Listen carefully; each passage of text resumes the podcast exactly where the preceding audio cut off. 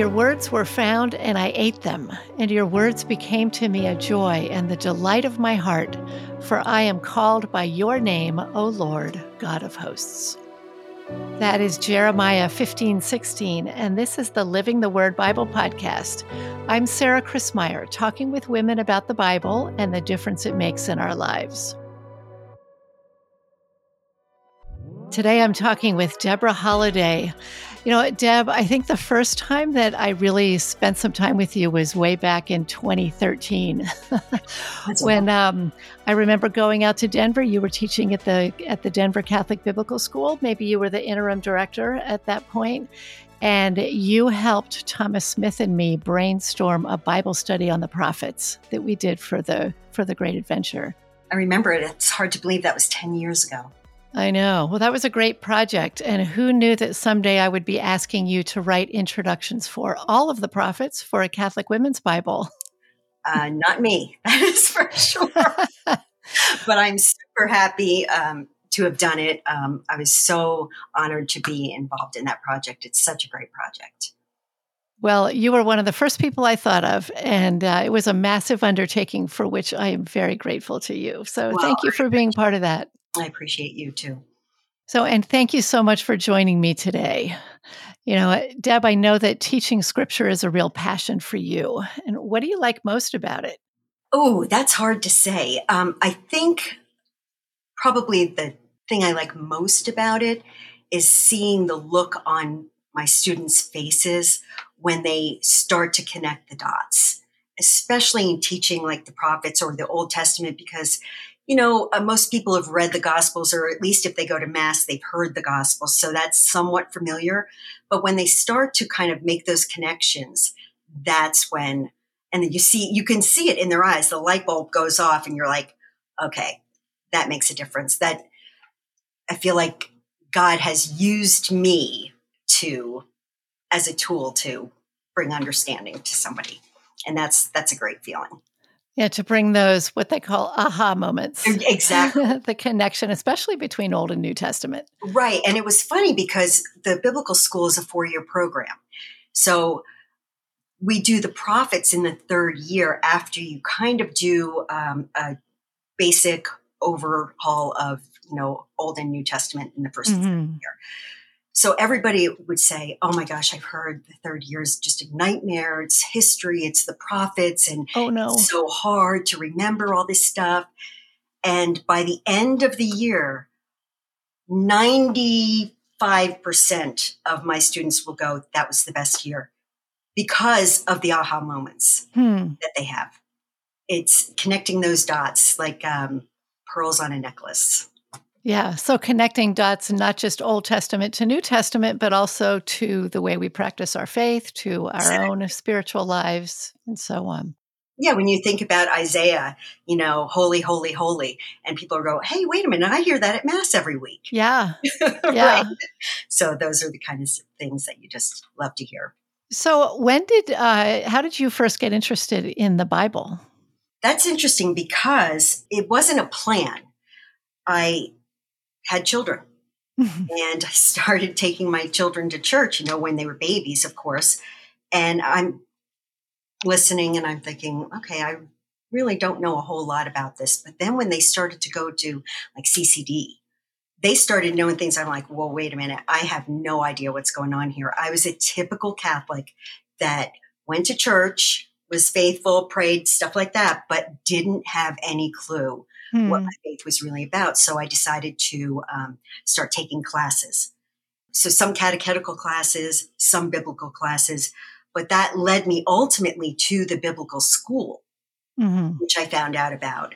And then I ended up spending four years in the biblical school. And during that time, it was like the road to Emmaus. Like I just, it, my heart was burning.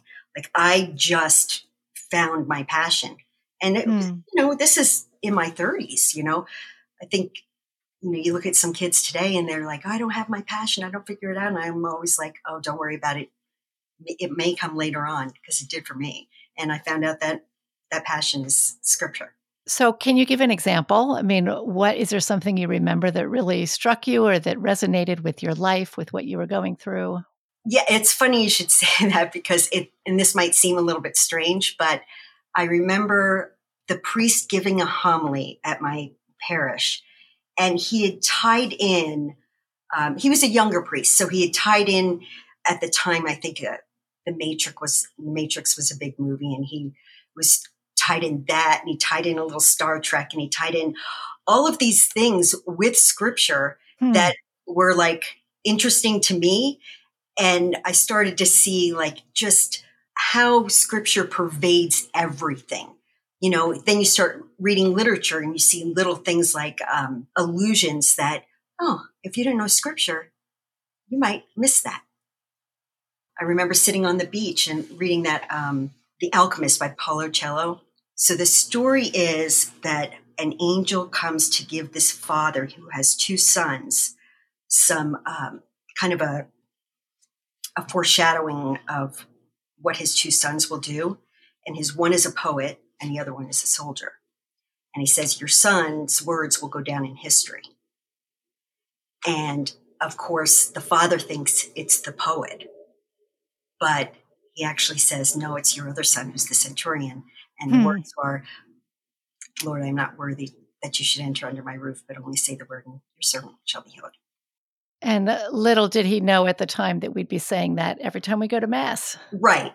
And it's yeah. in that book. And I remember just on the beach on vacation, watching my kids in swimming in the water and just bawling, you know, just because, you know, it was so beautiful, you know, just how everything just connects back to scripture. It is really everything connects back there. So uh, we could spend a lot of time talking about, you know, how scripture is reflected in in the arts, in movies, right. you know, all of that. And even as you study scripture more and more and you start seeing the little connections inside of it, it can easily become just a real intellectual exercise. And we can get a lot of um, sort of good feeling about kind of conquering that and and knowing more and more. But is there a time in your life when it switched from that attraction and that realization that it's all pervasive, that that you're not the only person in the world or Catholics aren't the only people in the world who think that scripture has something to say to where you started hearing it actually speak to you? Yes. You know, studying scripture, like you said, it does. Uh, the temptation is to keep it all up in your head. And yes, it's at your heart and you love it and there's a passion, but how does it really resonate with you? You know, when everything's good, um, you can look and say, wow, you know, scripture's great. I lo- love God loves me. Everything's great. But when something happens, like what happened to me about, you know, four or five years ago, God decided to prune me. Hmm. And um, you know, between, I think the five top stressors are in life are divorce, moving, uh, major illness or injury, uh, job loss, and the death of a loved one. Divorce, moved, was diagnosed with rheumatoid arthritis, uh, COVID, lost jo- lost my job, and then I ended up taking care of my dad, who has Alzheimer's, which isn't quite the death of a loved one, but, wow, but in the in a sense, it it is because he's no longer. But four out of five. And then I had to really think, wow, now what does God think of me? What is what's my relationship with him? What's my relationship with the word now? It gave me the opportunity to figure out if I actually was a fair weather friend hmm. or did I actually was it just a passion because it was an intellectual stimulation and you know a little bit of pride seeing what i've done you know or how i teach you can get so wrapped up in doing things for god hmm. that you're not being with him so much hmm.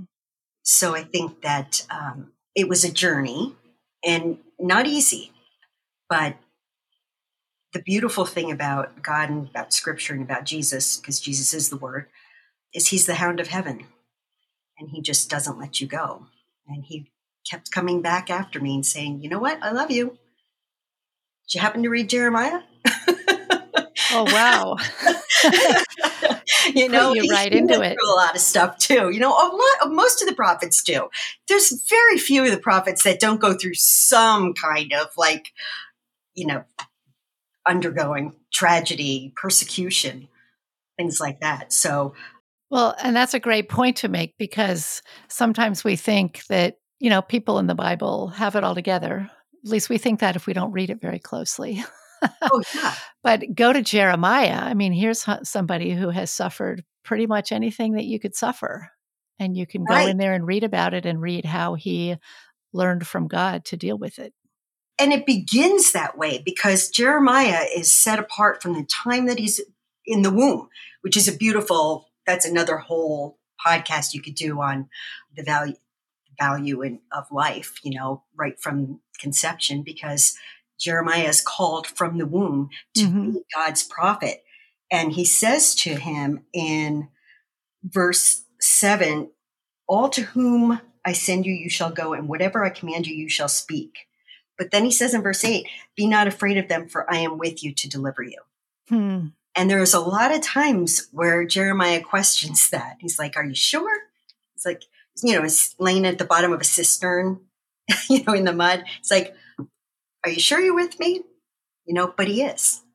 Yeah, and it, so many of those things. I mean, maybe we're not laying in the bottom of a cistern, but I'm sure you felt at times like you were laying in the bottom of a pit of mud. I mean, I felt like that before. Absolutely. And those are times when I want to say, God, are you really there? Oh, and sure. do I continue in my ministry? You know, all these big questions. So I wonder, though, um, Deb, since you know so much about Jeremiah, I wonder if you could give like just a little sketch of the historical background without going into a lot of details. But I think that it really helps to understand Jeremiah if we know where he's coming from.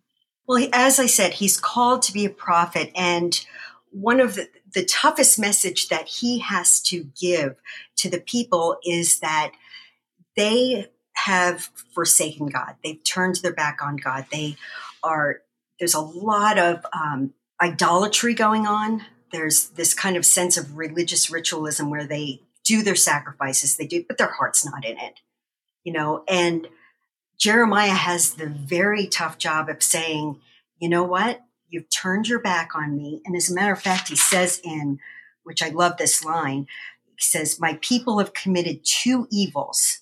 They have forsaken me, the fountain of living waters, and hewn out cisterns for themselves, broken cisterns that can hold no water.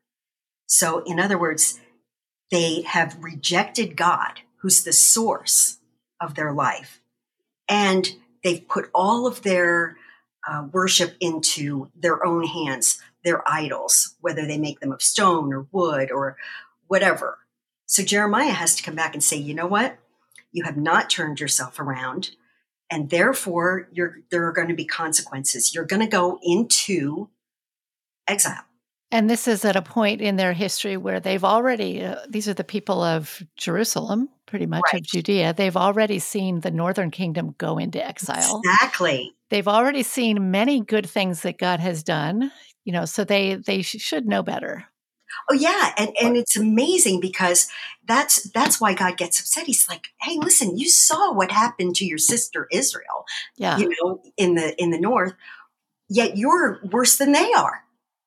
So there are consequences for this. But the one thing that's beautiful about Jeremiah is two two things that that I think are really important. One is that he you can really feel God's feelings through Jeremiah, just his life.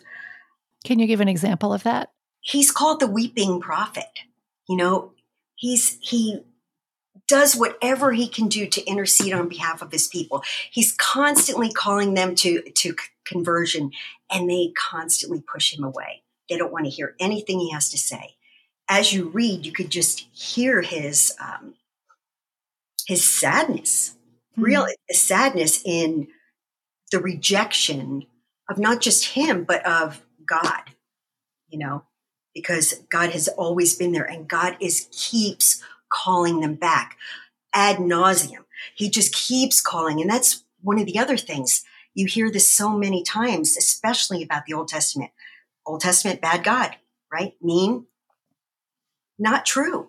If you read Jeremiah, just count how many times he says, Come back to me, come back to me, come back to me. Finally, God has to do something to wake these people up. And Jeremiah is the bearer of the news. They're going to go into exile. And so the first, pretty much the first half of the book is him talking about going into exile. But there is in chapters 30 through 33, there is um, what they call the book of comfort, hmm. where Jeremiah also preaches the words of uh, consolation that yes, you're going to go into exile. And yes, this is going to be difficult, but this is all so that you will come back to me. And I will make a new covenant with you. And it won't be a covenant that's written on tablets of stone, but it'll be written on the hearts of all the people. Hmm. So that's a beautiful thing to think about too. And it's beautiful words to Israel and words that obviously we can recognize as referring forward in time to the coming of Christ and the new covenant, but it can also speak to us personally. Right. So I'm just thinking of what you if you don't mind me bringing this back oh, to you yeah, for no. a second. Uh, you said that, you know, a few years ago you had those four or five major stresses all at once. Mm-hmm. Well, in a way, that's kind of like going into exile because exile for Israel was, in fact, it was more than just losing their country, it was losing everything God had given them. Right. And losing all that they had achieved and attained and so on. And suddenly they didn't have that anymore. So right no temple, no land, no king, you know, whatever made Israel Israel was no longer there. So are they still a people of God? Yeah. So does it, how does it help when you're in that position? How does it help to read Jeremiah? If you do read, which I highly suggest you do, especially when you're um, in these moments of darkness, it helps to see that God does give his toughest battles to some of his strongest soldiers, you know? and I feel like um, sometimes you don't know that. You don't know how strong you can be until everything is taken from you. You know, you're you're pruned like a little bit, not as bad as Job, but you've done some serious pruning.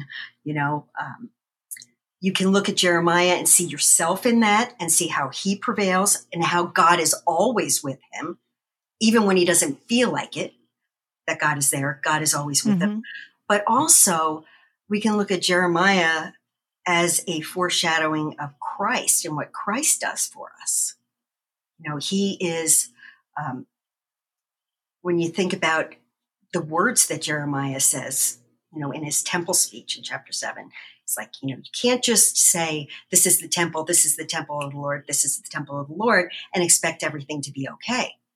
You have to have that conversion of heart, you know. So bring that to today.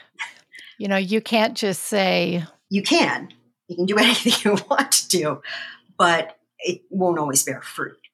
So, what's a parallel to them saying, This is the temple of the Lord for us today? I think it's it's going through the motions. Like, you know, you go, okay, I, I went, checked off my list up, went to mass this week, check off my list, went to confession once a year, check off my list, you know, whatever it happens to do. But um, if you don't have that conversion of heart, which comes with knowing God, and how do you get to know God? Through His Word, through His Son, and through the Scriptures right? That's how you get, and that's where you build that relationship. So, yes, all of the rituals are important. I don't want to diminish that. But it's not just the rituals, which is what Israel was being accused of, is just here they're they're going through this the motions of proper worship, but they're also worshiping idols. They're also doing a bunch of other things that they shouldn't be doing.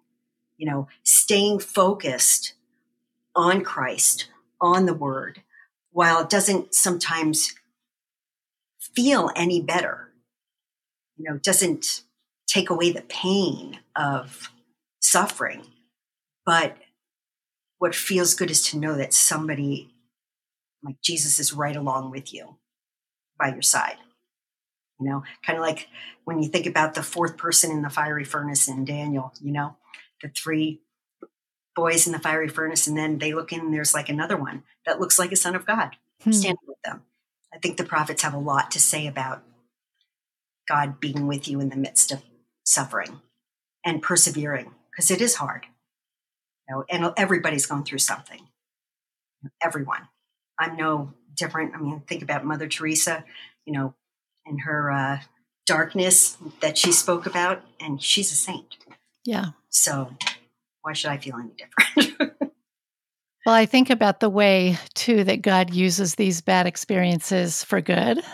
And there's another person in the Old Testament, Joseph, Joseph oh. of the many colored dream coat, mm-hmm. whatever, if you've seen the movie.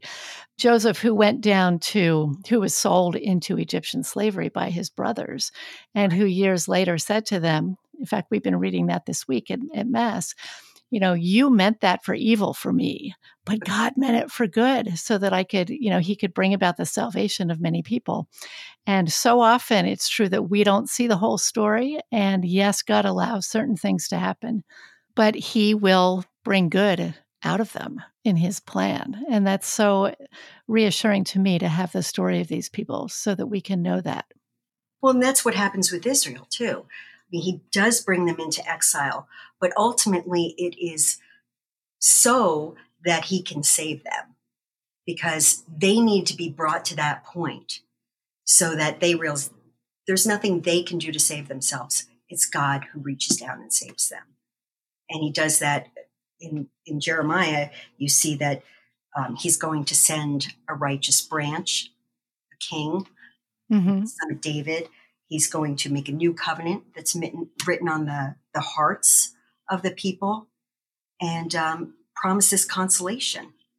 When you put all of that stuff together, you can have one of those aha moments just reading Jeremiah. well, talk about that. There's that verse in Jeremiah that so many people know and memorize and call on and have on their coffee mugs and whatever. Oh, you know yeah. what I mean? Yeah, Jeremiah 29 11. I know the plans I have for you, says the Lord plans for good and not for evil, to give you a future and a hope. Yeah. And so, taken out of context, that seems to say that God just has our, our, future is going to be rosy. He has wonderful plans for us. And ultimately, it does mean that He has good plans for us. But tell a little bit about the context of that and the kind of deeper, richer, even more wonderful meaning that that passage has for us and for Israel, well, of course. Going back to this idea of them going into exile, in the very beginning, and this is repeated throughout Jeremiah, but in the very beginning, Jeremiah's mission is, um, is he's told in verse 9, the Lord put forth his hand and touched my mouth, and the Lord said to me, Behold, I have put my words in your mouth. See, I've set you over this day over nations and over kingdoms to pluck up and break down, to destroy and overthrow, to build and to plant. And I think that connects directly to that idea of plans for good, plans for welfare, and not for evil, to give you a future and a hope. That sometimes what God needs to do is break down those bad things that are going on in our life. And while we, it may be difficult to go through them, ultimately, if we really truly believe in eternal life. Yeah, there's going to be some suffering. Everybody's going to be suffering in this life. But ultimately, what we're looking for and what we're hoping for is not an easy life um, necessarily, but to get to heaven. And when Jeremiah said that to the people, he's telling them, go into exile because I know the plans I have for you, plans right. for good and not for evil. And so they're looking at exile as the end of everything. And he's saying, wait a minute, it's part of my good plan. he tells them not to fight it. Jeremiah says, listen, this is what the repercussions of your actions are. So if you just listen to the Lord and go into exile, everything's going to be fine. You know, there's going to be consolation. Yes, there's going to be problems, but you're going to go in exile and God will eventually bring you back out and into the land. But they don't want to do that. So they're going to fight God even on that. So even the kings will go to war and end up destroying Jerusalem when it maybe necessarily wasn't going to be destroyed because they were just supposed to go into exile. And they didn't even want to do that either. So the message for us, we we don't always know what's going to happen. No, we don't. But uh, like you you said with Joseph, you know what the brothers meant for evil, God meant for good, and just as every great empire, God will use them to um, bring about good, even if they aren't. God can take evil and make good out of it. He doesn't create the evil, but He does allow certain things to happen so that He can create something better out of that. So, have you seen Him do that? Yes, he's in the process of doing that right now. and it, I think it's uh, largely starting with you, too, because when you asked me to do the um, writing the intros, uh, I was in a pretty dark place. And that actually was a gift from God to keep me rooted in the scriptures hmm. during that time because my temptation was to just, you know, want to lay in bed and forget about everything. But um, deadlines always work really well, you know, having to read the scriptures and then finding that comfort in them and making it. And as um, we discussed early on, I'm a teacher. So it began with me teaching, and you're like, no, this is a devotional Bible. So it was interesting to see how I changed from writing more teaching things to applying that not just to my own life, but to common issues in the entire world. You know, mm-hmm. everybody's going through something. And I think that that's the beautiful thing that reading scripture can do is, is give you that sense of not being alone. I thank you for that because staying rooted in the scripture has has saved my sanity. you know. Well, I think that people will be able to read that when they see your introductions, you know. I hope so. I I, I do hope so because I think about this um, when, and it, it's interesting. It's in Jeremiah 22.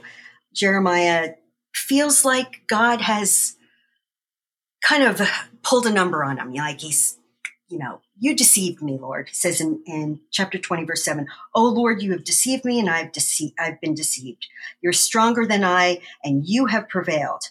I have become the laughing stock all day. Everyone mocks me. Whenever I speak, I cry out, I shout violence and destruction, for the word of the Lord has become to me a reproach and a derision all day long. But this is what I think is beautiful, and I try not to cry when I hear this. But he says, If I say I will not mention him or speak any more in his name, there is in my heart, as it were, a burning fire shut up in my bones, and I am weary with holding it in, and I cannot. Hmm. And that's that burning love that Christ put in, my, I know, in my heart for scripture. And I think that when you pray and you read scripture and you open yourself to that, God does speak to your heart in that way. And then you want to share that. Well, when it's based on us coming to know his burning love for us, it can't right. help but pour out. Right. I wonder if there if you have a favorite scripture. It doesn't have to be in Jeremiah or one of the prophets, but something that's really meant a lot to you that you would want to share with everyone. You know, I've thought about this since we been, were talking, and um, I think John 15, the whole discourse on the vine and the branches, mm. because I do feel like, um, you know, pruning is necessary. And it's funny this time of year with the summer coming up, and I've been planting plants and watching videos, and I saw how they, um, I saw a little video on how to root a new vine. Mm. And what you do is you, uh, you kind of strip down the vine you wrap it up and then you put it in soil until it roots. So it's almost dead, right? Wow. And then it starts to root and you have to clip back all of the, of the leaves, um, lots of pruning for it to bring about more fruit. If you just let the leaves grow wild, it doesn't bear as much fruit. Hmm. So I think about that when um, John says that Jesus says, I am the vine and you are the branches. He who abides in me and I in him, he it is that bears much fruit, and apart from me, you can do nothing. Mm-hmm. It doesn't say oh, you can do some things. He says, You can do nothing apart from me. Apart from God, we are dead vines. Hmm. And so that has meant a lot to me because I feel like He has pruned me over the years. Has it borne fruit yet? I don't know. Maybe I will never know. But um, I hope so, especially with, you know, participating in this this Bible. I, I hope that women read that and have that desire to read more and to understand more and to um, have a deeper relationship with Jesus through the Word, because He is the Word made flesh. He's the culmination of all Scripture, right? Yep. But I expect that the fruit that sh- ends up showing in your life would be not only in your teaching, but also just in your day to day being with other people.